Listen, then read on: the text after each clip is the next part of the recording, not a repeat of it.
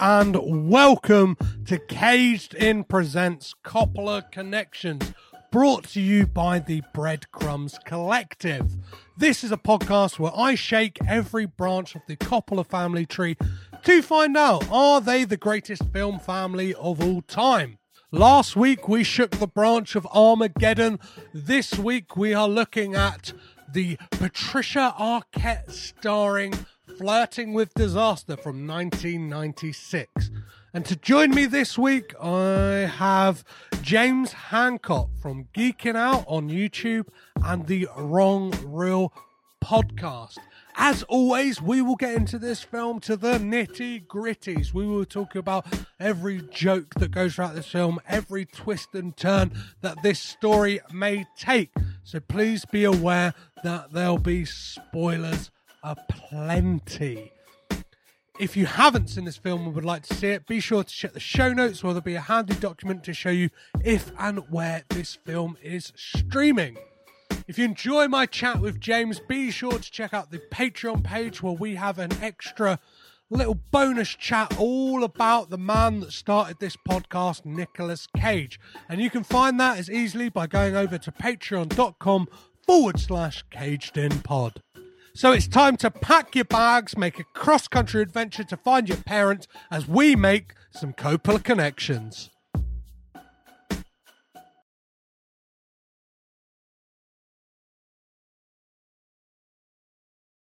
In 1996, the Coppola family were very busy. John Schwartzman lends Mr. Wrong. His sister Stephanie was an art department coordinator on The Birdcage starring Robin Williams.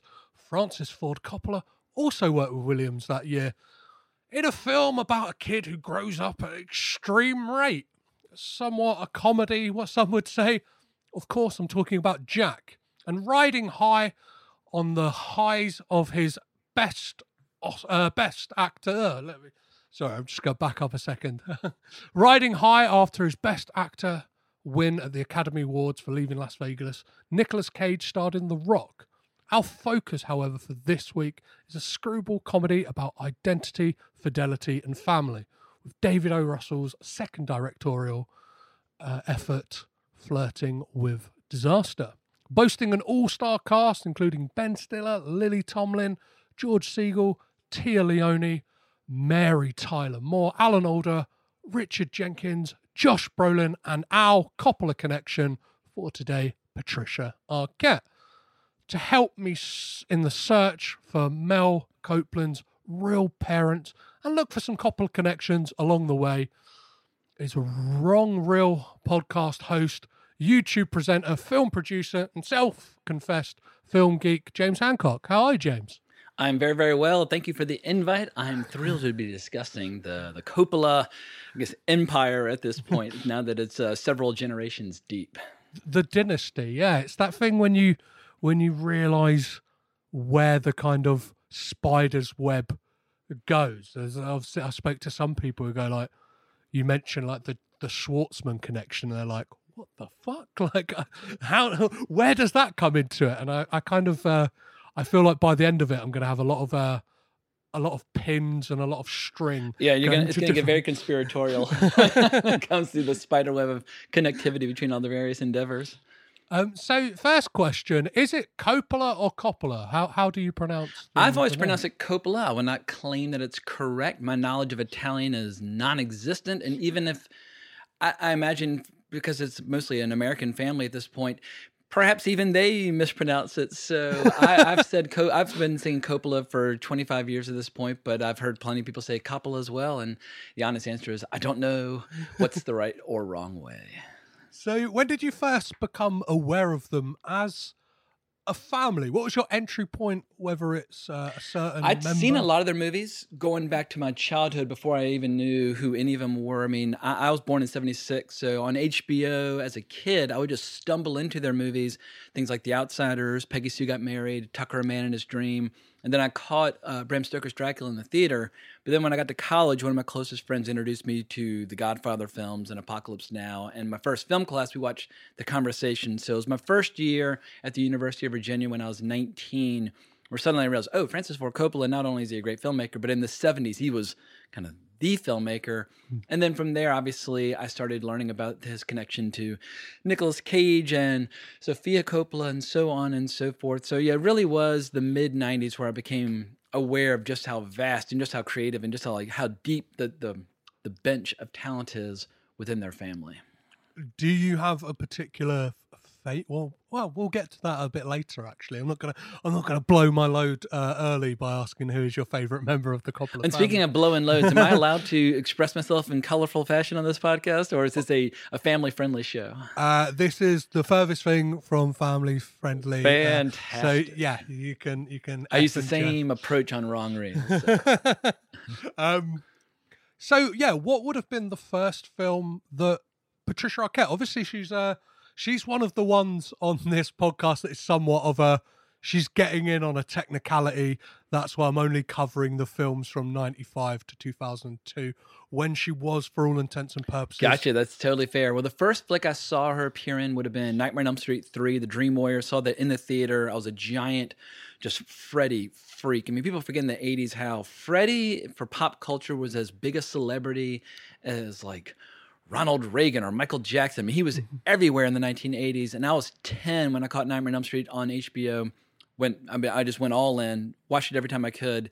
And so when the third one came around, my friends and I were there. Maybe not day one, but we were there early to see it. Mm-hmm. So we didn't know who she was by name, but it's impossible to watch that movie and not completely fall under her spell. I mean, she's just such a, an, an angel in that movie and then I just kept seeing her pop up in movies from there on, whether you're talking about True Romance or whatever. So became a big fan of her early on, and I guess for me, my I guess my fandom of her probably peaked or crescendoed with Lost Highway by uh, David Lynch.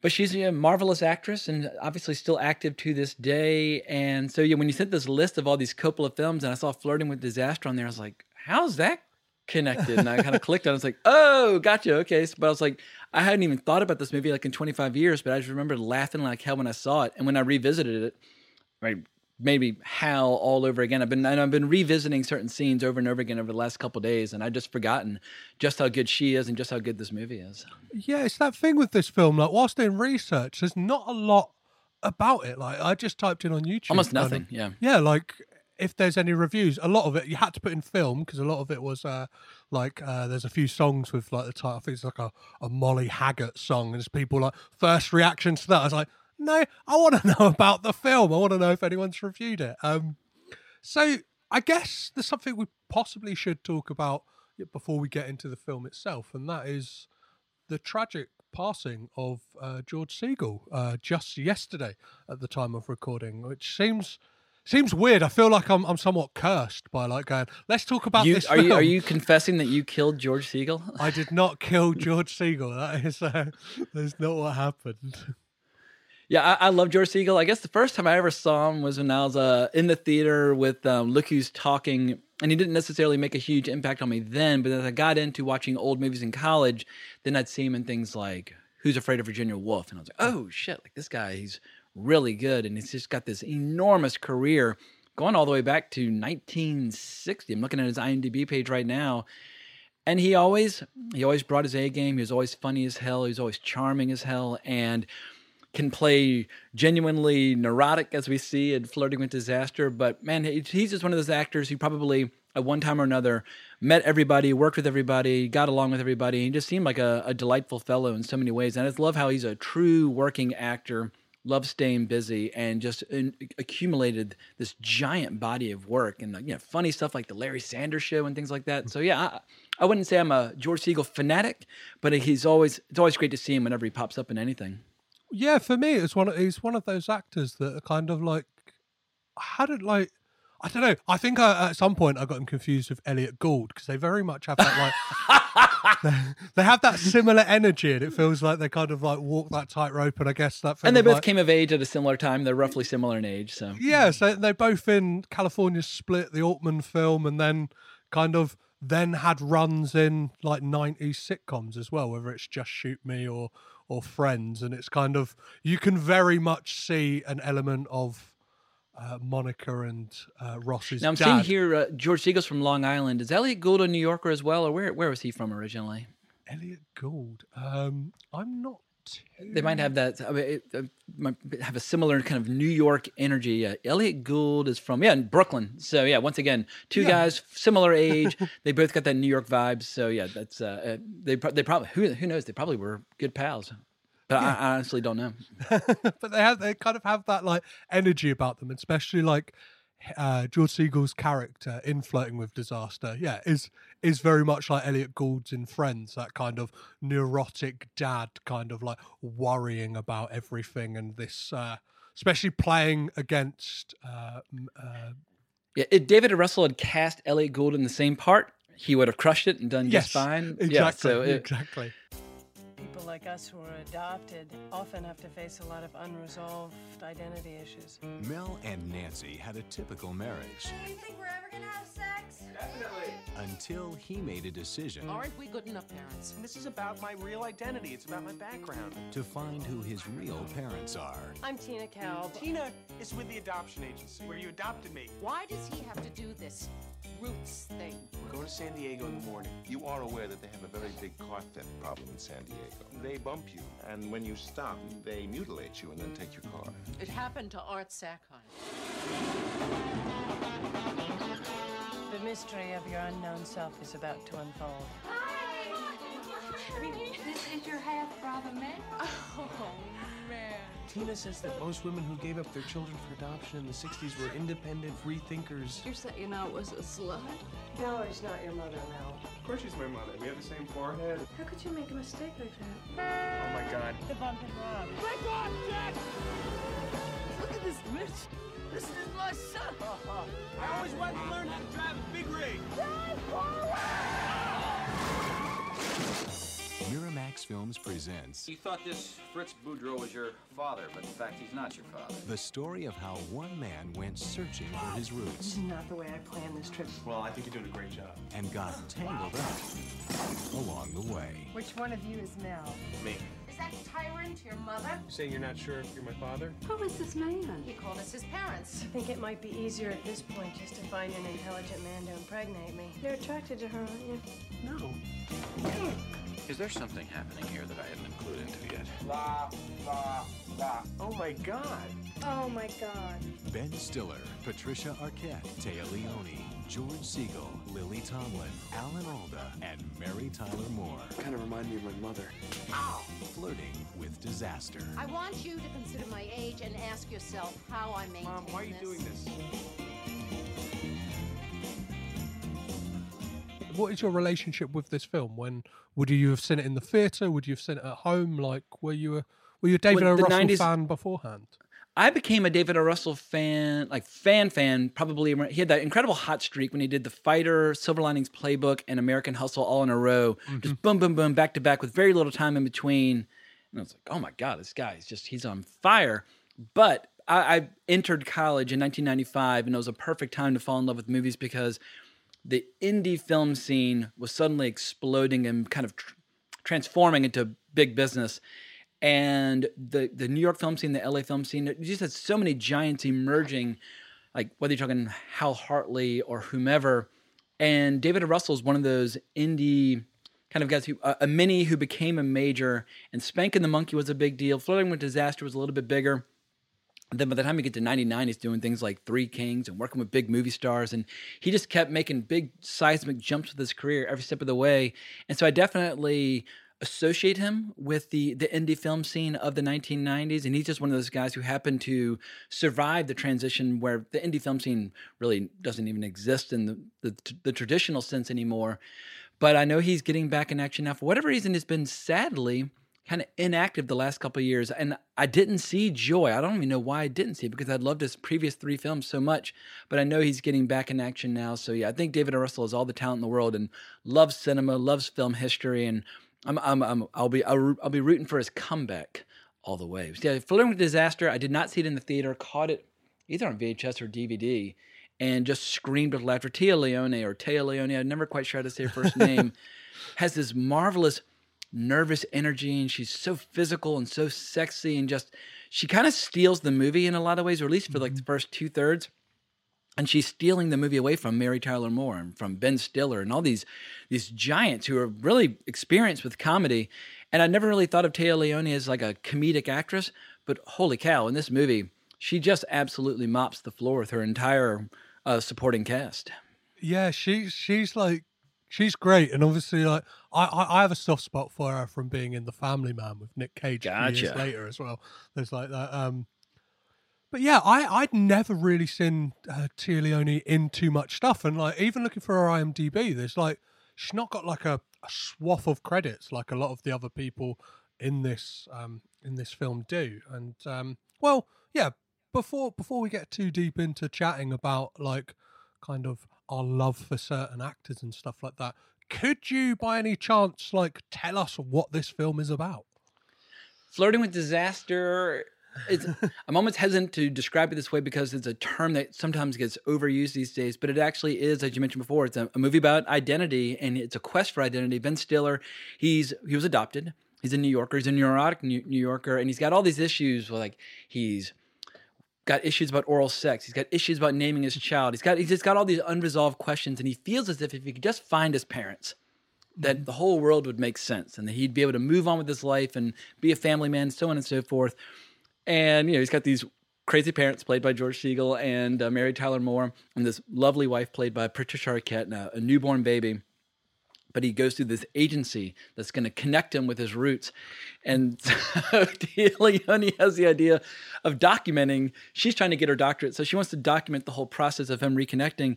And they go on this road trip, but because she's kind of inexperienced and kind of neurotic in her own way, she makes she and the agency make a few mistakes. So they keep kind of going down the wrong path and meeting all these wild eccentric characters before finally landing on his actual uh, birth parents. And it's just yeah, a comedy of errors every step of the way. And their group keeps growing and getting bigger as they go, which is I feel like was a great part of a good road trip movie where you start with one or two people, and by the end you've got this, you know, madcap family of like seven or eight people just getting into all sorts of strange adventures.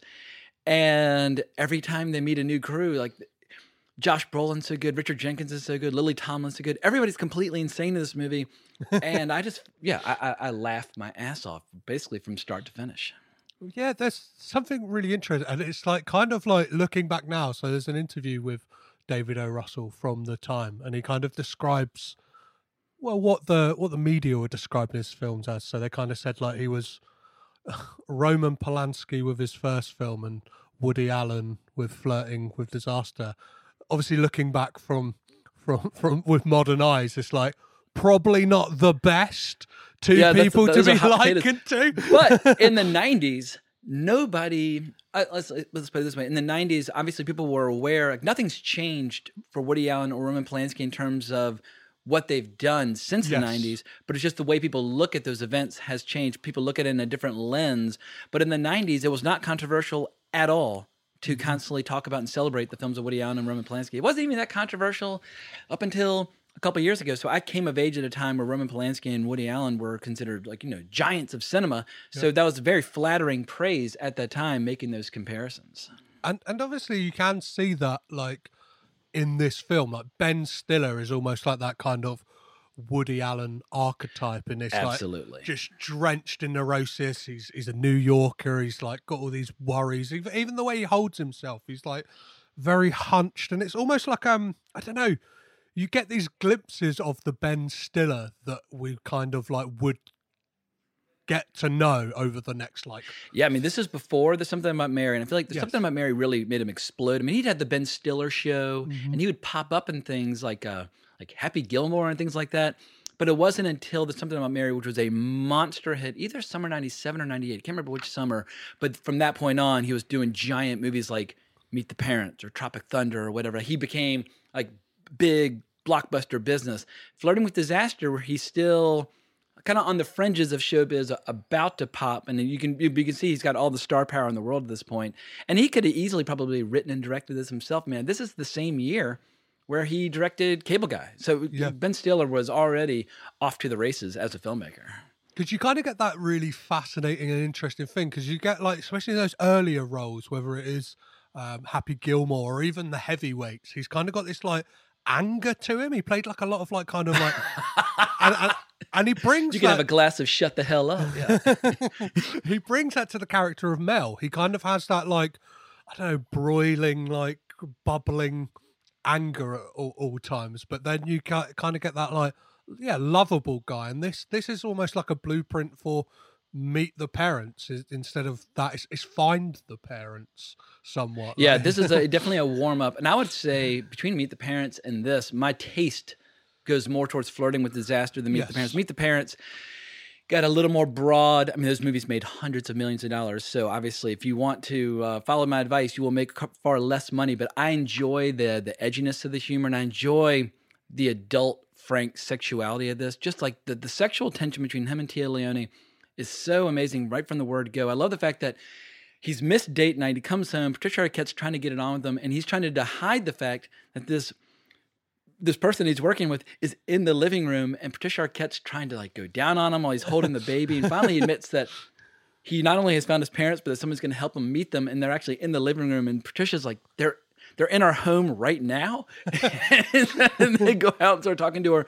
But there's just the, from the moment Téa Leoni mentions that she used to be a dancer, you can just tell Ben Stiller's got the hots for her. And then there's this great bit where the camera gets jammed when they meet the first person they presume to be his mother. They're mm-hmm. trying to dig something out and they're using her skirt to do so and it gets stuck. And as he yanks the camera up, her skirt comes up and then they go into a conversation about her legs and how muscular and strong she is, which then transitions into this game of Indian wrestling where you're basically fighting to see who's going to lose their balance first. And it's just, yeah, I, I love movies where the sexual tension just keeps building and building and building. And inevitably, once they finally, it gets unleashed, Mattea Leone just like throws her leg around him like a boa constrictor, and anyway, it's fabulous stuff.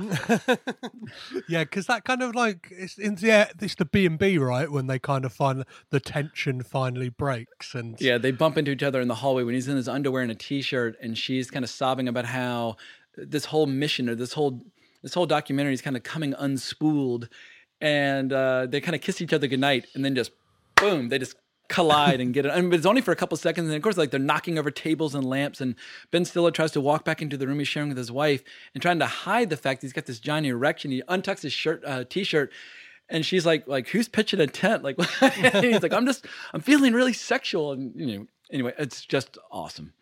Well, that that that moment, like I think, I, I guess it is that thing because for me, this was the first time watch, like watching. Oh, gotcha, very cool. For this podcast, and there's obviously like I was kind of watching it with like two sides of my brain, almost like going like trying to look at it in context of like 1996 because I think that's what you should do with films. Obviously, look at them in the context they were made, but then obviously there's that like niggling thing of looking at it like post Me Too and kind of like post the treatment. Like, do you know what I mean? Like, Yeah, okay, am I gonna get in trouble for talking about this? Yeah.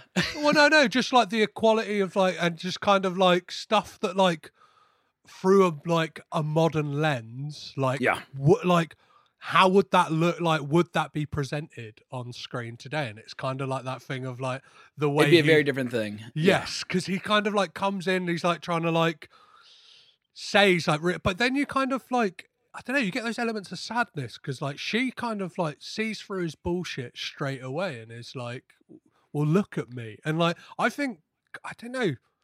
She's being very patient to even go on this kind of Yes. ill-conceived mission where she he should basically just grow up, name the child, and get over all of his issues. But she's trying to help him pro- go through this process.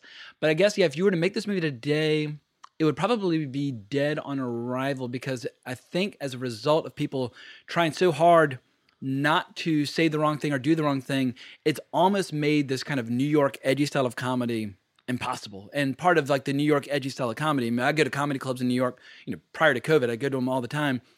There's an intensity to them, there's an in your face quality. And a lot of New York filmmakers have exhibited those qualities over the years, and the, the comedy 100% reflects that. And it would be very, very hard, unless you're going to do it on a very small budget and just say, consequences be damned, criticism be damned, we're just telling our story our way. Yeah. But yeah, I, I can't imagine a movie like Flirting with Disaster emerging in 2021 right now, sadly. Yeah, and it's kind of like because like, I don't know the the character, and it's weirdly progressive, but it's weirdly progressive at the same time because obviously you got Richard Jenkins and Josh Brolin as this. Yeah, like, absolutely. Which in 1996 would have been incredibly rare. Yeah, yeah, yeah. And the kind of, I think it was like kind of looking at some background uh, research and like it was only like that year that in certain states that like gay marriage had become legalized and adoption had become Yeah, by 1996 standards, David O. Russell would be like a card-carrying, like leftist liberal, and you know probably check off all the boxes. But you know, people keep changing their their mm-hmm. lens, and so it makes things. Anyway, I, I I try always just to enjoy the greatness of film history and not get too preoccupied with like reassessing movies every Oh, yeah, three to six months. And so yeah, David O. Russell is on their side if someone wants to try and cancel this movie for whatever reason, but it just he's on their side by 1996 standards in the context of this film. Yeah, yeah, yeah. Of, of, of, of course. So, um, what are yeah? What are some of the kind of standout scenes for you in this film? I mean, you gotta Josh Brolin licking and smelling the armpit of Patricia Arquette. That's pretty famous. where he's got he admits in the movie that he's bisexual and that he's got anyway. You can tell he's got still got the hots for this girl he knew in high school, but also wants to have a family with Richard Jenkins, his husband. But he has this, this weird moment where. I guess there's a transition to the point where suddenly Josh Brolin and Patricia Arquette are driving in a car, and Ben Stiller and Téa Leoni in a car, and Richard Jenkins doesn't quite know where he belongs. He feels like he's the fifth wheel, but there's this night where finally the sexual tension spills over for everybody. But then, of course, Mary Tyler Moore, her famous scene where she's lecturing her daughter-in-law about the importance of support and wearing a bra, especially after pregnancy. so Mary Tyler Moore, I think she's in her 60s at this point, yanks her shirt up and she's showing how like well endowed and how firm and fit she is at her age. And of course, she's a, a legend of American comedy, going back to the Dick Van Dyke Show mm-hmm. on television in the 1950s. So that's huge. But the Indian wrestling scene probably makes me laugh the hardest. The way Ben Stiller is losing, and then suddenly, and they're kind of like their faces are close and they're breathing heavily, and suddenly she just goes, throws him. he goes through all these like this priceless glass and china, and then the the mother comes out. She's like, "Oh well, you're gonna get a pass because you would have done something like this had you grown up in my home." And then her volleyball daughters arrive, and they're constantly like, hitting each other and telling each other the shit. Like they're so physical and so they're so California, so quintessentially so. And Ben Stiller, so New York. It's such a great study and contrast between Southern California mm-hmm. and New York. So I think yeah, the peak for me is the scene with the mother who's got this like deep, strong Southern heritage, which obviously clashes with Patricia Arquette and Ben Stiller, who are all in on their New York heritage. I, I I love the kind of like well I, I I love the Richard Jenkins performance and I think it's that thing of like this this does feel like a kind of blueprint for a lot of the stuff of like and around this time I don't know like one of the last comedies from around this period I, I watched was Trapped in Paradise and it's like a Oh, film, gotcha. a film where like Richard Jenkins doesn't get to flex his like comedy muscle he kind of gets to play it very straight whereas in this he gets to like go He's hysterical. Yeah. yeah, he's great. Like the kind of like the the last third of this film when he's kind of like Tripping balls on acid. Yeah. yeah. he's like, how do you feel? Vivid. I'm seeing colors I don't want to see. and even before that, when like he's kind of like he goes from his introduction when he's like that kind of like really stern but like unsure federal agent when he's like questioning uh, Mel about destroying the post office and stuff like that. It's just like he gets so much like I don't know comedy to like chew over and really gets to like state himself whenever he's on screen, and then he, he That's yeah. when you know you're watching a great comedy when Mm-hmm. the director's not afraid to give great lines to the supporting cast. Like Preston Sturges did this in the 40s, where you have these just maniacal casts where anybody from the smallest bit player to the star could have great lines. And that's how Flirting with Disaster is. The entire cast has great beats, great moments, great lines. And it's what makes the movie so enjoyable is that, I mean, a, a great ensemble cast should not be in service of one star. They should all be bringing the heat in their own right. And so Richard Jenkins, he just hits home run after home run throughout. So does Josh Brolin. Er- er- there's not a weak performance in this movie. I have certain characters that I prefer over others, just out of personal taste. But it's a it's a very deep bench of talent in this movie. I think Glenn Fitzgerald as uh, Lonnie, like the the shitlings like other son, is Well, I, I'm sorry. I'm, I, I, I didn't quite follow you on that. uh, uh, Glenn Fitzgerald who plays Lonnie. The uh, oh, gotcha, gotcha. Sorry. Yeah, yeah, yeah. the the the yeah the the the shitlings. I I, I I'm gonna bastardize it like everyone does. yeah, yeah. in the Well, they, there's a great debate as to how to correctly pronounce the uh, the last name in the film. But like he he's great and he's an actor like I like I I I, I don't think I've ever seen it or like knowingly have seen it in anything. And like as, as you were saying, he gets to do great, and it's He's like- in the Ice Storm, which came out around the same time. He's Mm-hmm. in the Sixth Sense, but this is definitely. Um, but I, when, whenever I see him, I'm kind of, oh, who's like Oh, he's that guy. Blah blah blah. Yeah, so yeah, yeah. but he's but he's marvelous in this. Yeah, and then like you get da- David Patrick Kelly for a scene. It's it's like it's just littered with people, and like for I don't know, I guess like the average film viewer, it would be like like Celia uh, Weston. It's like a lot of like, ah, like I recognize that person from stuff, uh, but then like yeah, the the principal cast with like uh, Josh Brolin and uh, Richard Jenkins stuff like that. Obviously, people like at the time like what Josh Brolin hadn't really. Like yeah, he was not Thanos yet. He was not the Yes. central villain of the biggest movie franchise in movie history, but he's he's on his way there. But I mean, Alan Alda, comedy legend. I mean, going back to to Mash, and then of course Lily Tomlin. I mean, you look at all those extraordinary Robert Altman films from the '70s. She was in like Nashville, and so anytime you get Alan Alda and Lily Tomlin in the same room together, working off of each other, I mean, their chemistry.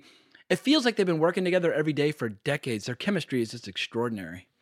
Yeah, and like uh I love like I'm not sure what version like you've seen, but like I because I read that it's not on some, but you get those like check-ins during the credits. Was that on the?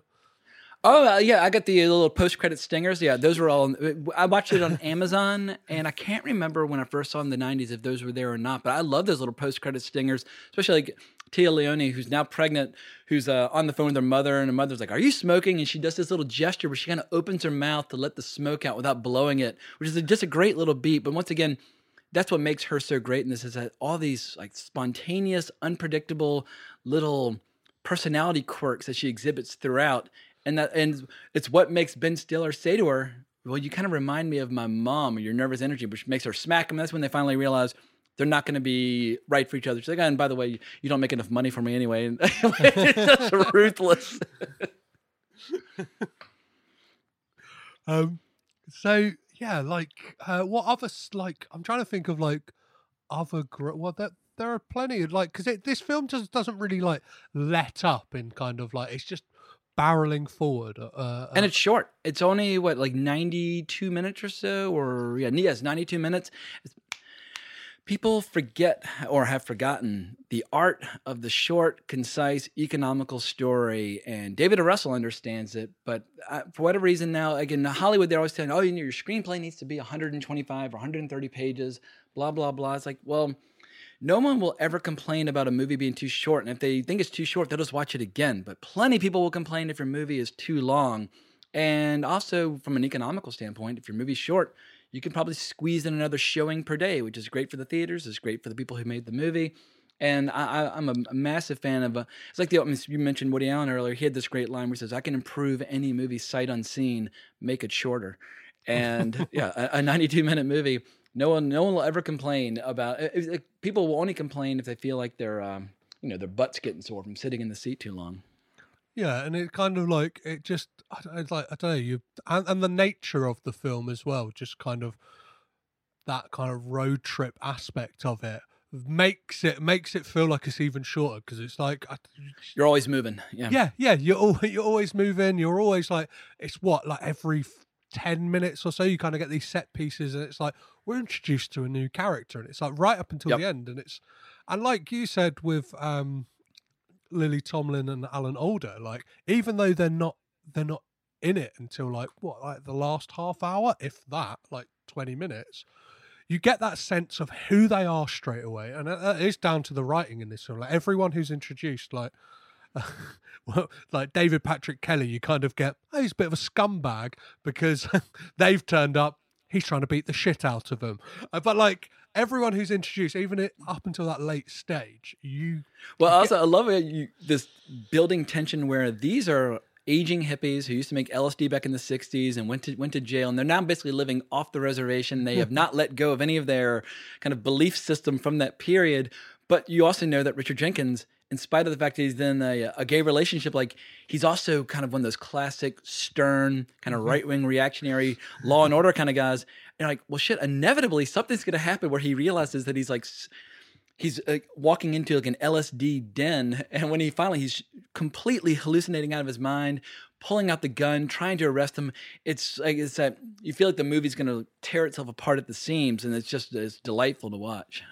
I love like I get yeah I guess it's that thing that like it, and it reminds me of like kind of just like older comedies and that and it's that thing like obviously on a script like wise you could be like oh it's quite contrived and that where it's like the cars pulling up they're getting into the wrong car and stuff like that but all of that stuff is fun and this film very much it, it has like an element of being like an old like 60s Yeah, late 30s, early 40s, stuff like My Man Godfrey by Gregory La Cava or movies like Palm Beach Story by Preston Sturges, that frantic energy that is, I mean, the, the, you know it when you see it, but a screwball comedy is a very specific energy and usually very fast dialogue, completely insane characters, and you're not looking for plausibility. You're not looking for like gritty realism. You're just looking for laughter, pound for pound. Like how much do you laugh? And I guess uh, one of your famous uh, homebrew critics, Mark Kermode, always says that you know you've seen a great comedy when it passes the six laugh test, where you laugh involuntarily six times, because laughter is an involuntary thing. You don't say "oh, lol." Like it just bursts forth from you. And I, this movie passes the six laugh test like in the first ten minutes. Yeah, yeah, yeah. And it's it's got like a very sweet nature to it as well. And like it's um I I, I love I love that kind of title sequence, the the introduction to Patricia Arquette. And I think like with what she gets in this film, like she she does so like so much with it. And she she mentioned in an interview, I think from 2015, that like the the armpit licking was was her idea. She said that Oh, uh, nice, excellent. well, she's playing the straight man in this Yeah. movie, where she's surrounded by all these maniacs. She's the most rational of them all, and that sometimes he's. It's like being Zeppo Marx in a Marx Brothers movie. It's like, oh, you sometimes being the straight man is tough. Or what are you talking about? Um, like Abbott and Costello. Like Lou Abbott was a straight man, and Costello gets to do all the funny bits. But I feel like if you were to say if any of the parts are underwritten, you could perhaps say hers. However, as you mentioned, she elevates the role and makes it her own. And I think she absolutely brings it. And she, br- you need somebody in there who's just going to remind you that this is a movie about commitment and love and family. And she absolutely nails it, considering the material that she's given. And she gets to lash out here and there when she starts saying Ben Stiller's being an asshole, and she insists upon getting out of the truck. And of course, she's right because he backs up into a post office. or when they finally arrive at his parents' house, and she's like, fuck you and she goes upstairs like she's saying what every what probably should have been said to him from from the word go he's being an asshole Well, it's that thing. Sometimes the audience need like a kind of uh, a surrogate in, in a film, Yeah. right? And she very much is that. And there are moments in it when she's almost like she will openly laugh at what is going on, whether it's the kind of like uh, bump and grab, like that that George Segal's characters told him about, and the, there's that great scene with the the guy from the like church group who's trying to give back the jacket, and she just starts bursting out laughing in the back of the car, and it's like you, you yeah you need someone who's in amongst this madness to just go this is fucking crazy. Like yeah this is this uh, is just bonkers yeah. but i think she's like wonderfully sweet as well and i think like i love that kind of like that title sequence where we, we get like the kind of she's trying to look sexy but then it's like she's back to like i don't know i'm sorry petrus we're, I'm, like- uh, uh, can you repeat that? I'm getting a little bit of uh, internet lag and um, I, I didn't i didn't hear the last like sentence or two. Yeah no worries. Um T- She's, test like, test. Test can, can you hear me petros hello hello. Yeah yeah. Oh sorry. It's saying hello. Can you hear me? Yes sir. Yeah I, I think i think we're synced back up now. For a second we had a, a, li- a little bit of lag. Snip Sorry snip. about that. um, she's like wonderfully sweet in the role she does, and I think like you get that through that opening like title sequence where we get to Yeah, see she's her- getting ready for date night, and she's like getting herself all cute. I mean, she's an astonishingly beautiful girl, and you're seeing her from behind, getting in her nightie, and uh, but then you see her kind of snacking on the bed. But she is ready for date night. She's she's ready for business time, and yeah, Ben Still obviously is distracted. And even before that, you get this great montage of all these really bizarre looking people in the streets of New York about who they are, who they might be, how they might have come together, and how whoever we are, whatever we're born into, it's basically like cosmic chance or cosmic accident. And I feel like the movie opens up with a really memorable sequence, just sh- showing people walking on the sidewalk in New York and how they may or may not be Ben Stiller's parents. And I think they, it's a very clever opening sequence. Yeah, I like one of the things I like about this film. It very much feels like a director kind of like trying out different things, like because like as like it could come across as like a bit disjointed, like especially that opening bit. It, it seems like something I don't know, but it kind of gives you an idea of who he will be, like who will become as a director. That that because that like you see you see traces of like Silver Linings Playbook throughout this. That kind of like the sweet touch, the kind of like uh the the the, the troubled relationship trying to make things work, and the kind of eccentric parents, and it's, it's I don't like. Well, David O. Russell's a kind of like interesting director anyway, because you kind of get this like pinball of like I'll I'll do whatever the fuck I want kind of thing. Like I don't know, like Three Kings from what I remember is like a bit more of like an action, like it's got like an action element to it, and like the fighters very much like very Yeah, it's hard to pigeonhole him in like in one genre, and he seems Yeah. to really enjoy experimenting. Like Three Kings is so different from everything that's come before, and Silver Linings Playbook is so different. The fighter's so different. He just he's always reinventing himself, but then takes long breaks. And uh, yeah, I, I- find him. He's very consistent. though. I mean, any director who's making good stuff for 20 years or more, that's always a good sign. And Spanking the Monkey, I think was like 94 or 95. So here we are, we're 25 years in and he's still he's still going strong. So I think sometimes people sleep on the fact of just how consistent David Russell is. The one movie of his uh, that I've kind of avoided for whatever reason is I Heart Huckabees. I've never heard anybody recommend that one. And I guess at some point I'll have to see it, but I don't know. Have you ever seen I Heart Huckabees? No, but it will be covered on this podcast at some point because it has Because of both- Schwartzman? Schwartzman and Talia Shire are both in that film. So there's- Gotcha. There's All a right. there's Well, you a have to let me know how it is. There's a double Coppola connection, and I think recently it's been put on Star on Disney Plus. So it's kind of like that thing of like, oh, there's there's there's no there's there's kind of no more excuses. I haven't got kind of got to find an old DVD copy of it floating about or anything like that. Have you ever seen the behind the scenes viral video from the set of I Heart Huckabees where Lily Tomlin and David Russell have a fight? Yes, I have. Oh well, I, I rewatched it again like th- this morning and kind of prep for this, and it's. Uh, I know that like, I, and I guess it's something we kind of should should talk about. I know there's like some, uh, uh, like David O. Russell has had some some issues as well. Like there's some problematic. Oh. I, I know he's got a horrible temper, but beyond the I Heart Huckabees, I'm not aware of any. Um, what what what what, what, what did he get uh, in trouble for? So during the Sony uh, like hack, there was stuff in regards to um, like complaints about him on American Hustle. I think Amy Adams said like uh, his behavior on set was very like she kind of reduced him to like tears.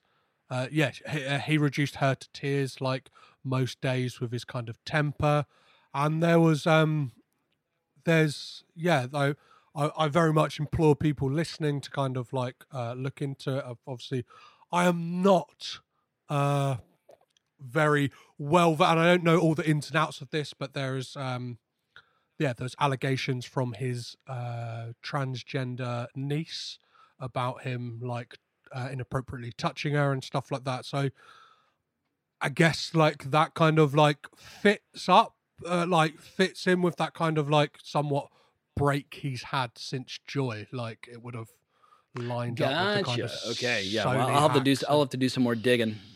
Yeah, and and but like like like like Hollywood is, he he's still getting another chance, and obviously we'll be back with like I think the the cast list for his new film, which is just titled David O. Russell Untitled Project on IMDb at the moment, is insane. Yeah, let's see. I've- um, I'm, yeah, Um, I'm opening up his page, untitled, and so it's got yeah Anya Taylor Joy, who I love, Margot Robbie, Zoe Saldana, Christian Bale. Yeah, it's a Robert De Niro, Andrea Riseborough, an insane cast. Rami Malek, John David Washington. Oh, I mean, it's Mike. Holy crap! Yeah, Mike, the, Chris Rock. Yeah, it's this is an insane cast. So what, whatever he may or may not have done in the past, clearly at least these people are overlooking it or have forgiven him. So this is yeah, this is one of the best casts I, I can, you could possibly imagine.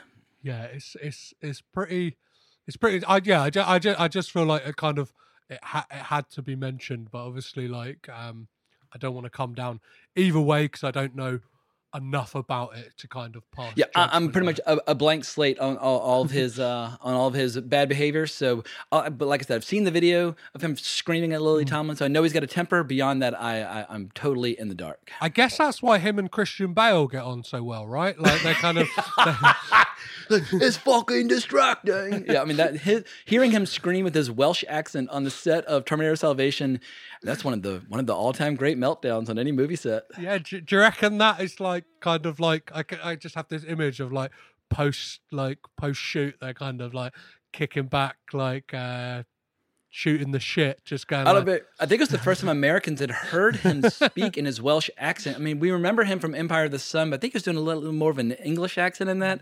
And so uh, I think Americans were kind of knocked on knocked flat the fact that oh, this guy's from Wales. Like, and most Americans are like, "Where's Wales?" And anyway. Say, yeah, but Christian Bale, I, I, I love him as well. Temper tantrums and all. yeah is um say uh yeah what are the, the like kind of things that like yeah I saw that David O. Russell was saying like his influences for this film were films like Shampoo and Heartbreak Kid I love Shampoo and, and uh, Heartbreak Kid. I mean, early 70s comedy, early 70s period. But I mean, Shampoo is one of the best movies about LA and about Hollywood ever made. And it really feels like the end of an era and it has a strange hint, hint of melancholy. But anyone who's not seen it, it is just, yeah. Hal Ashby and Robert Towne and Warren Beatty and Julie Christie just at the absolute peak of their game. I think it's one of the best movies of like the new Hollywood. And Heartbreak Kid, funny as hell, Elaine May. People kind of forget about her as a director sometimes because uh, what was it? Um, Ishtar, which totally destroyed her career. But prior to Ishtar, very promising director and Heartbreak Kid with um, Charles Grodin. I mean, everybody's got to see it. It'll make you shriek. Uh, and then obviously like there's that weird connection that Ben Stiller would then go on to be in the remake of the Heartbreak Kid like ye- years Yeah, which I did not see very deliberately and very willfully. It's like, I, I, I mean, yeah.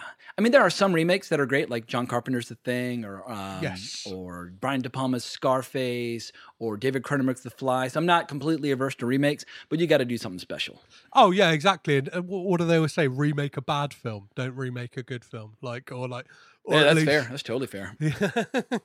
but um, yeah, um, I kind of like um, I don't know, like I, I, I find I find with this film, it's one that I definitely need to revisit, and it's that thing of like. I I was kind of like I, I'm very annoyed because I got a DVD copy of this, which like clearly states on the back of it comes with a director's commentary, and I got like all excited. I was like, I can get like some some tidbits and stuff like that that I can share.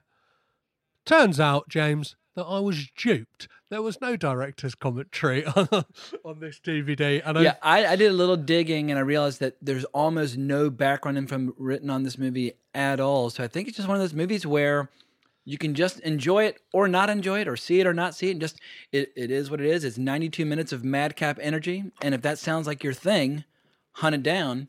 But it's not regarded as some like major building block of film history or anything like that. I just really love seeing all these interesting voices that emerged from the New York film scene in the 90s. Where they're talking like, I mean, Abel Ferrara had been around longer, but he really was thriving in the 90s. And obviously, it's a, the city of the Sidney Lumet and Woody Allen. But in the 90s, you had like Jim Jarmusch firing on all cylinders and Spike Lee. Mm-hmm. And like I mentioned before, Hal Hartley and David O. Russell, yeah, born and raised in Manhattan. I just love the New York film scene. And I've lived here in New York now for almost 13 years. And while the scene is not what it once was, there's still plenty. I mean, more people go to the movies in New York than in any other city in America. We have more revival houses than any other city in America. This is just a city that loves watching and making movies, and David O. Russell is absolutely a part of that. Yeah, and you can kind of see that like there's obviously there's that lineage, like um again, somebody who kind of there are uh links somewhat I'm sure we'll get into a bit later to this film, but like you get like uh, yeah, like a Noah Baumbach who kind of makes these kind of very like New York 100%, yeah. centric and it kind of Noah feels Baumbach is absolutely a part of that scene. yeah, and he's he's very. You can kind of see like shades of David O. Russell in like Noah Baumbach stuff. Like maybe I don't know. And they got started around the same time. Like Noah Baumbach with Kicking and Screaming. I think that was what ninety seven or so. So he's just a couple of years behind David O. Russell and launching his own career as a director. And yes, so I think they might even be relatively close in age. But I think Noah a little younger in any of it, but he, they're absolutely part of that same extended family. Movies about relationships. So and I wanted to yeah go back to the thing like um in this interview when uh Patricia Arquette was talking about the armpit thing, and it, I I kind of like. It, it gives I don't know, it feels like it gives us a bit of context of where she was at, and I kind of like to look at like if there's things in people's real lives that could have affected their like mentality at the time. And she said like if you go out into the single world.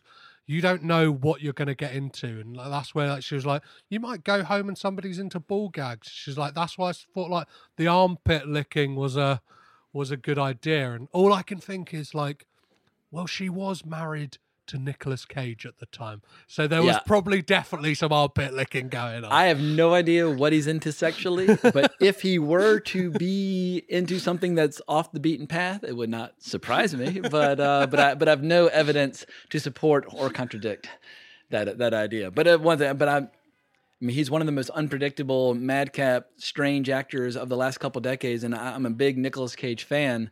So, but sometimes the people who, in the terms of their public persona, have a really wild, outlandish quality. They can be a little vanilla behind the scenes. Like porn stars, very famously, they'll do all these crazy things on camera, but in their private sex lives, it's a lot of hugging and kissing and missionary and that sort of thing. So who knows? Maybe Nicolas Cage is kind of boring and vanilla behind the scenes. You never know. um, I don't know. I, wow. I would. I, I reckon he's probably going in with like dressed like Edgar Allan Poe or something. Well, I, I picture, picture him like living in like a German castle, walking around like in a suit of like full plate armor, like wielding like a Zweihander or something like that. Just like, you know, welcome to my home. Like, I am Nicolas Cage, and just acting like a complete lunatic. That's what I would like to believe. Perfect. So, um, let's talk about some Coppola connections. Could you find any connections through like the cast or through this film to other members of the Coppola family? Well, Arquette is in True Romance, which also stars Dennis Hopper, who's great in Apocalypse Now and Rumblefish. That was one of the first connections where I realized, like, all right, so Arquette does have some other connections to the the Coppola, I guess, output or the uh, the giant. Uh, if you were to look at like everything the Coppolas do from the time of the 70s onwards as a giant extended family, Dennis Hopper appears to have he never married into it, but he appears to have at least been on the scene and a, a good a collaborator for uh, for Francis Ford Coppola. Perfect. One of the ones I found is David O. Russell is actually in adaptation. He's like Oh, got a- interesting. he's got a cameo, which I guess would have been a favour to Spike Jonze after being in Three Kings. He probably would have been like, "Ah, I'm making a movie. Will you, you like?" Yeah, I haven't seen adaptation in well over 20 years, so I totally forgot. I need to revisit that. But I remember laughing like hell when I saw it. I, I really enjoyed it. Yeah, there's this weird thing that like uh, I guess Spike Jonze kind of likes to put other directors in as cameos because there's that great uh, David Fincher cameo in Being John Malkovich. He kind of like crops up in that uh, video at the, like the kind of like newsreel at the end when they're talking about John Malkovich being this amazing puppeteer and like D- David Fincher is a is a talking head during that segment. Um, another yeah another patricia arquette one is obviously she's in bringing out the dead with nick cage in 1999 she was in ed wood uh, which uh, stephanie schwartzman was the um, part of the like production crew and she's in a glimpse in the mind of charlie swan the third which is directed by roman coppola Gotcha. The only Roman Coppola movie that I've seen, what's it called? CQ, his uh, film about making a science fiction film, either in France or Italy. I can't quite remember. I saw it in the theater when it came out. And um, obviously, I've seen his, some of his collaborations with Wes Anderson. But yeah, Roman Coppola seems to be, I guess, less active than Sofia, and obviously less active than uh, than Francis Ford Coppola. And sometimes people will assume, oh, you're you're inactive because you're just not trying. But sometimes you just are trying to get things going, and you just never find the money. Just you never get the green light. And so who knows? Maybe behind the scenes he's scribbling away, writing lots of scripts. I don't know. Yeah, he's he's very much like uh, a producer, and uh, I I kind of have this like running joke on the podcast that like he's the he's the middle child who kind of gets like left out of things a lot of the time because like Sofia's got her own like w- like Coppola wine range. He hasn't got one, and it's kind of like because he hasn't got that Oscar win, like Francis is like, Ah, don't worry about Roman. Like, uh, we'll, we'll, we'll leave him out. We'll get him. He can sit on the kids' table. But um, Well, he's a producer on the French Dispatch, the next Wes Anderson flick, and he has uh, some writing credits I mean, he worked on Isle of Dogs and he worked on Moonrise Kingdom. So clearly, and, and Darjeeling Limited. So clearly, Wes Anderson really enjoys working with them. And he's got 53 director credits, most of which are video shorts. But if you've got 53 direct- director credits on IMDb, yeah, he's clearly not afraid to uh, get behind the camera. Yeah, and he's got um you'll find a lot of the time as well. He does a lot of second unit stuff. Gotcha. Yeah, so like I think like uh the Life Aquatic with Steve Zissou was doing a lot of like second unit, and uh, he does additional uh, uh, footage for Lost in Translation. So like, there's these like weird and wonderful kind of like I don't know. He's very yeah. I I I think for me like he's one of the most interesting Coppolas, just because like you don't. I don't know. He hasn't got that much output, so he's kind of he's got like two or three films that are Roman Coppola films, and I, I guess the most interesting credit he's got is he did the Mariah Carey Christmas special last year for Apple TV Plus, Oh, I, I, which I didn't even see. So which is like, and, and there's this kind of like fascinating thing that you've got uh two two Coppola children have made Christmas specials. So you have a very Murray Christmas with Sofia, and then yeah, a Mariah, Ca- and it it just adds to the weird and wonderful thing about that family. Whether it's like Francis Ford Coppola doing his kind of run in the seventies, and then you go like, he also did Jack. Or like all these kind of like that's when I stopped watching his movies. When he made Jack, I was like, you know what? I'm out. Like I you're know. going this direction. You know, I, ho- I hope you make piles of money, but I, I I cannot follow you down that path. Yeah, and it's uh, even like some of the '80s output of his, like uh, Gardens of Stone. It's kind of thing like there's films like since uh, digging into like uh, the the family tree and stuff like that. I'm like, I I have never heard about these films, and it's like I I'm worried that it's obviously like not a sign of good things to come. I'm like, there's probably a reason I haven't heard about Gardens of Stone or even uh, Tucker the Man and His Dreams. But I know. I'm I'm a big uh, Jeff Bridges. Yeah, Tucker's one of those movies where I wouldn't even say I like it that much, but I just when I, I'm of the age where you just would watch whatever was on. Like if you Yeah. liked HBO, you were just at their mercy, and so I just happened to watch it many times over, even though the subject isn't necessarily one that interests me. Perfect. Well, uh, yeah. Is there any other couple of connections you could you could find to James? Uh, that was the only one that immediately jumped out at me in terms of uh, kind of like playing back to bacon, in like the six degrees or seven degrees Mhm. of, of separation. And I was just kept trying to think of like who are her interesting co-stars. Think, oh, well, has Christian Slater done anything with like the rest of them, or has uh, Bill Pullman from Lost Highway? And anyway, so but the the Dennis Hopper connection was the most obvious because obviously Dennis Hopper. Some people find him really annoying in Apocalypse Now. I, I think it's a great glimpse into where he was mentally at, at that time. And then in Rumblefish, he's kind of graduated to elder statesman at that point, and he's passing the torch to the next generation of people like Mickey Rourke and uh, Matt Dillon, all those people. So yeah, I, I really enjoyed Dennis Hopper's association with the uh, the Coppola family, and, ob- and obviously he's older than all of them. I mean, he's got to start in like Rebel Without a Cause in the late fifties, so he's been ma- he was making movies long before even Francis Ford Coppola started writing things like. Guess it was Dementia 13, which he directed for um, Roger Roger Corman. Corman. I think that was his uh, directorial debut, but that was like 62 or 63, I think. Yeah, I think uh, there's like this uh, tonight for sure.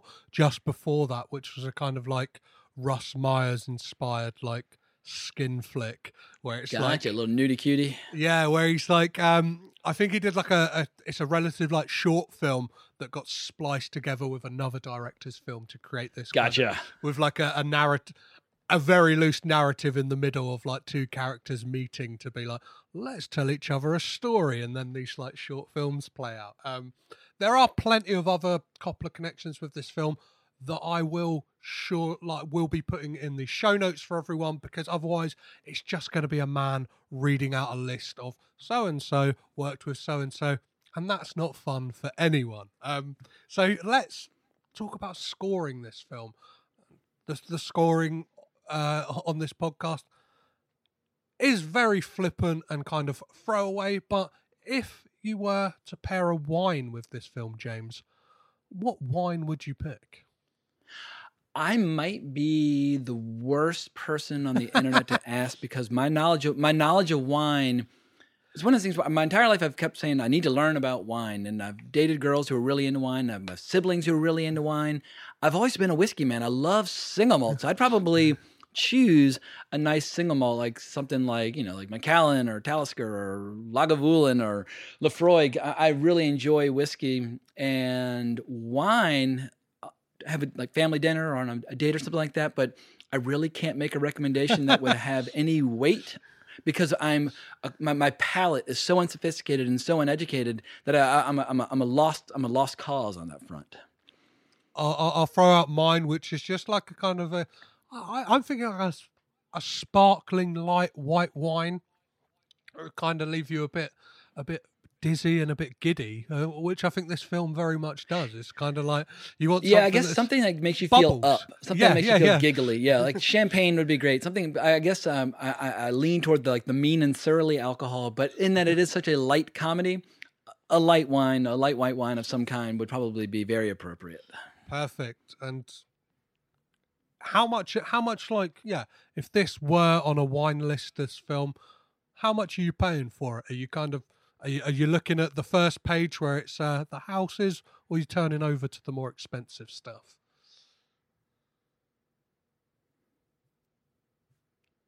I'm sorry, Petros, you uh, you're uh, you're frozen. Um, I missed the last question. Can you hear me? Yes, yes, I can Test, hear test, you. test. Can you hear me? Uh, test, test, test. Yeah, can you hear me? Can you hear me? James? Uh, it's a li- little um kind of uh, yeah. Uh, I, I think I can hear you now. hello, hello, hello, hello. All right, yeah, I can hear you now. So I, I missed the uh, the last Perfect. question, the follow up question about wine. No worries. Um, so, if this film were a wine, as I say, are you looking on the cheap list? Is this is this a house wine, or are we flipping over the page to to really spend the big bucks on this? That's an interesting question. I guess I'd probably say it's a good local wine. Is it going to be served like in like a like a like a Michelin rated restaurant or whatever the case might be? Like I don't know, but if you are in wine country, like oh, this is one of our good solid local brands, and as somebody who lives in New York, I feel like David O. Russell is one of our good solid local filmmakers. So you're not going to serve it to the Queen of England, but there are going to be its fans who will go to the mat defending it. Perfect. Yeah, I definitely think that you're like. Uh, I don't know. You if if you're if you're a fan of this brand of wine, as it were, if you're a fan of like the kind of screwball comedies, you're gonna seek out this bottle of wine. So yeah, it's definitely like- Absolutely. it's and and I definitely think there's a the element of it being like a somewhat acquired taste to some palates. Agreed. Like, um, Yes. amazing. So, would you recommend people seek out this film if they haven't seen it already? Absolutely. Yeah. If, if especially, I feel like over the last 10 years or so, it's probably been the weakest period for comedy and movies. While comedy podcasts and comedy, like in stand up, you can make a case for having never been better. But in movies, I think it's never been worse. And if you need to be reminded that movies can be funny, surprise, surprise, definitely hunt down Flirting with Disaster. I miss great comedies. In the 90s, had a lot of edgy, dark comedies. People like um, uh, Todd Solondz doing things like uh, Welcome to the Dollhouse and Happiness. I mean, I just the 90s was a great time to be young and having a taste for edgy comedy. So I, I miss it. Perfect. Yeah, I definitely, I definitely think like this one, and the fact that there's not a lot out there. I'm assuming, and like when I put the word out on Twitter and stuff like that for people to kind of like get their opinions, a lot of people haven't really come forward. It feels like it's a a massively underseen film, and I, I would, I would say, see it for kind of like if you've got that fascination like me to kind of see like the seeds of who an who an actor will become, I think this is perfect to see that for Ben Stiller, and it's uh, I think it's always great to see Patricia Arquette kind of flexing that that comedy muscle, and uh, let's be honest, like it has to be the best armpit licking cinema history, right? It is the Citizen Kane of armpit licking movies. Perfect, but again, who's who's keeping track of those? I'm sure. Yeah. I, I say that there's probably I'll, I'll, I'll search Letterboxd and there'll be some weird. Somebody's got like a top 100 list. Like, whoa, okay. Yeah, right. yeah, yeah, yeah, yeah, yeah. That's uh, that very much seems like the kind of uh, thing you would find on Letterboxd these days. Amazing, James. Uh, so, on to before we start to wrap things up, there's a there's a few questions I like to ask that are, are very cruel on my part, and I'm I'm kind of glad that I'm asking them and I'm not answering them. First, first of which being, if you were to keep one couple of family member, but in doing so you get rid of the filmographies of all of the rest of them, who are you keeping? Uh, keeping Francis, and it's, it's no contest. While I love and admire so many of the contributions the rest of the family's made, in the end, it all boils down to Godfather 1, Godfather 2, The Conversation, and Apocalypse Now. And I think if you want to look at hot streaks for filmmakers, directors cool off. Directors get hot, they cool up, they kind of come and go. You're lucky if you get to make any movies. You're even luckier if you get to make one great movie.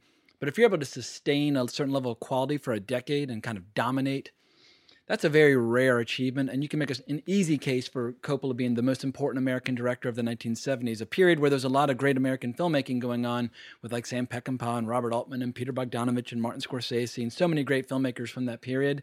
So in the in the end, Francis Ford Coppola, I would even say keep Francis Ford Coppola in the 1970s and disregard everything else if I really had to pick and choose.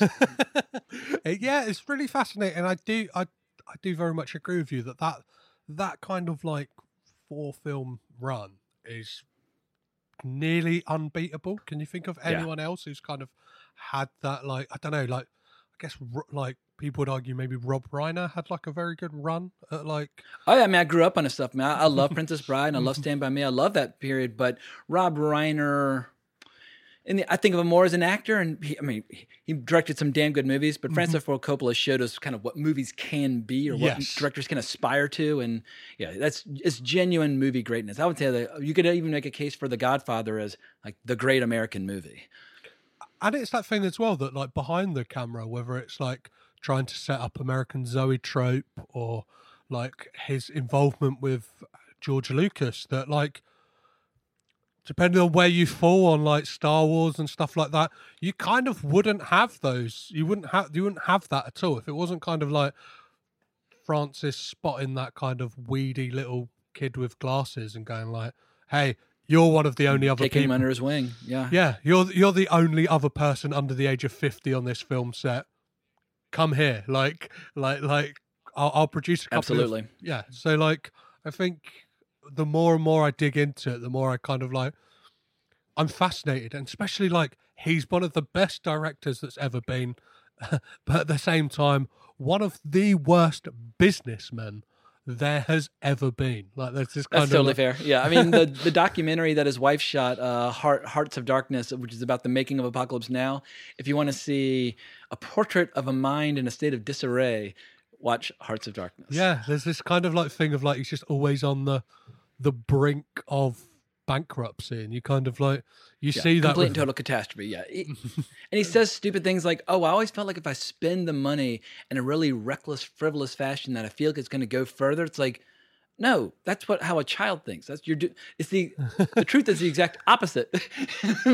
but that's how your movie went from ten million dollars to like forty four million dollars in budget in the span of like two years. So Yeah, and uh, like I've, i there's I, was reading something recently where they were kind of talking about like it's it's when he's up against the wire, like and that thing of like everything falling apart and the pressure's on when he seems to have made his like his best work, like that kind of in the seventies where it's like nobody believed in him with the Godfather, and like Godfather Part Two, it's like that thing like even he didn't really want to do it, and he had that pressure on him to to make a kind of sequel that it kind of became so great. And it's yeah, when he's kind of relaxing and eating pasta and drinking wine in the nineties, and like he's just getting bucket loads of money thrown at him that his films are no longer interesting. yes, success can be ruinous for a great artist. Yes. for some.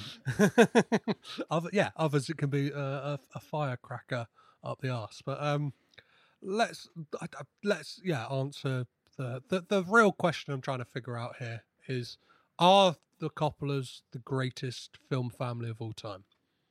this is one of the things like who's the greatest fighter of all time. Like, it's a very, it's a very debate. It's very debatable, but it's a very fun debate.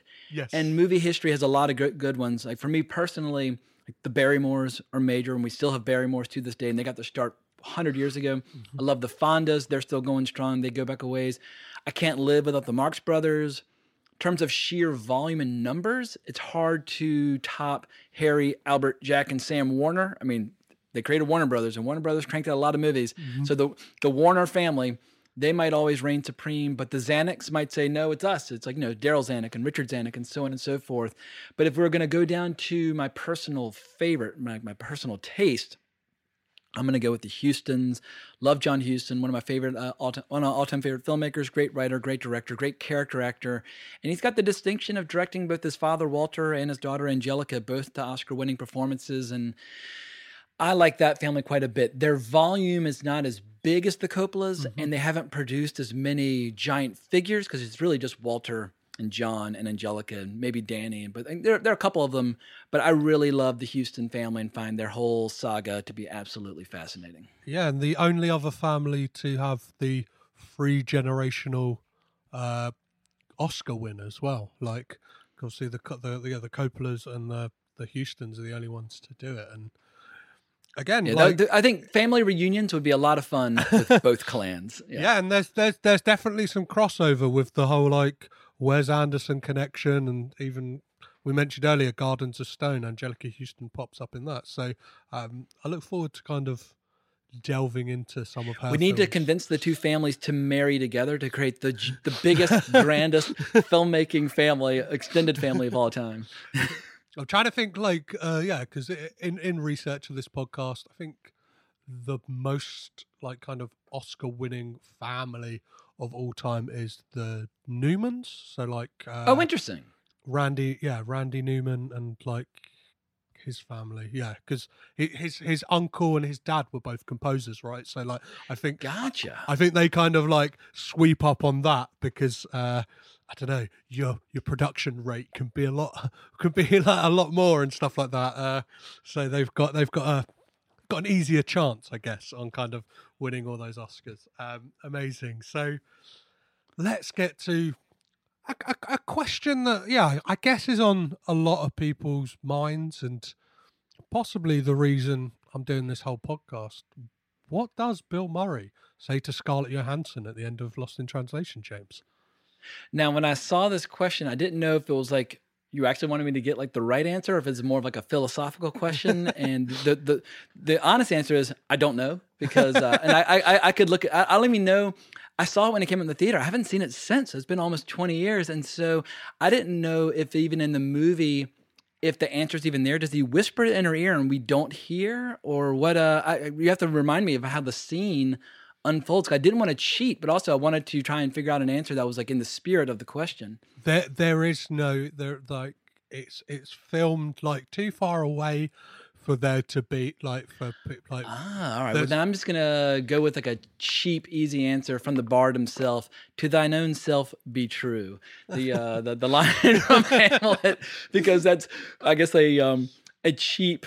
Almost kind of like predictable, generic bit of inspirational poetry that I can just pull out of my ass at the, at the drop of a hat. So yeah, that, that that's what I'm going with, right or wrong. Yeah, a, a kind of what, what I really like is you mentioned him earlier. Mark Kermode uh, always said that he says, "Come with me. I've I've just got Garfield, and I'm I'm, I'm going to have loads of money." So like that's what he says to Scarlett Johansson at the end of Gar- at the end Very of nice, that.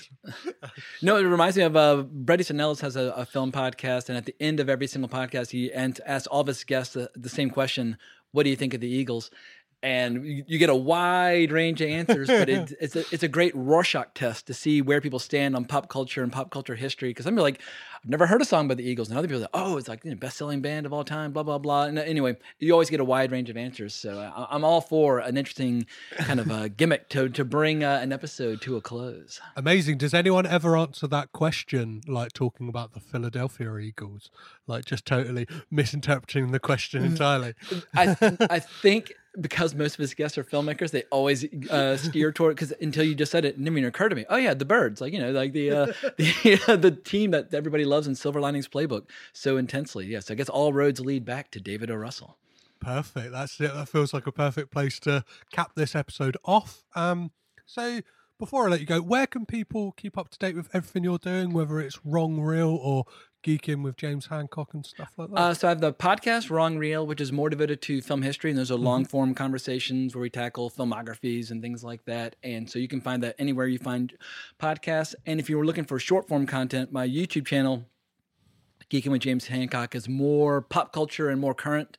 It's, it's more preoccupied with like franchises and things like that, genre storytelling.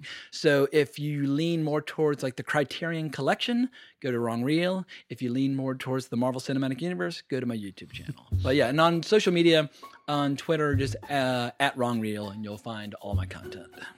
Perfect. Thank you very much for coming along and joining some dots and making some couple of connections with me, James. Well, thank you so much for the invite. I greatly appreciate it, and it's always great to make a, make a new connection through the Twitterverse. I, I really appreciate it. It's been great. I've had a blast talking to you.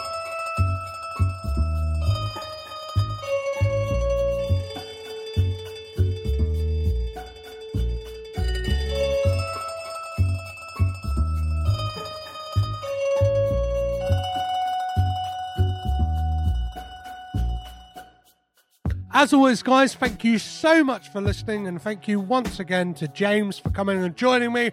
However, he didn't find the Coppola family to be the greatest film family of all time. Maybe I can get him on again and really persuade him next time.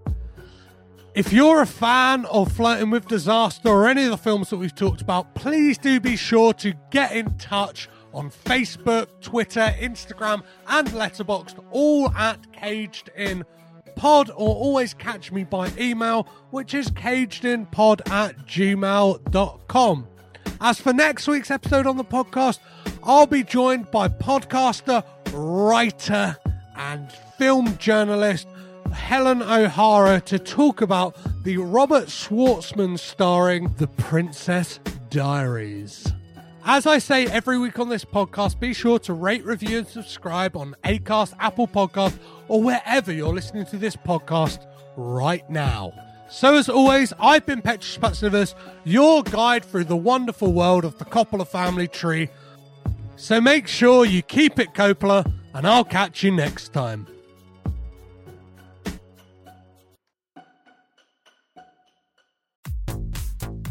This podcast is presented by the Breadcrumbs Collective, home of the Pod Charles Cinecast, Caged In Coppola Connections, A Driptown Limerick, Maine, Franchised, and many more to come.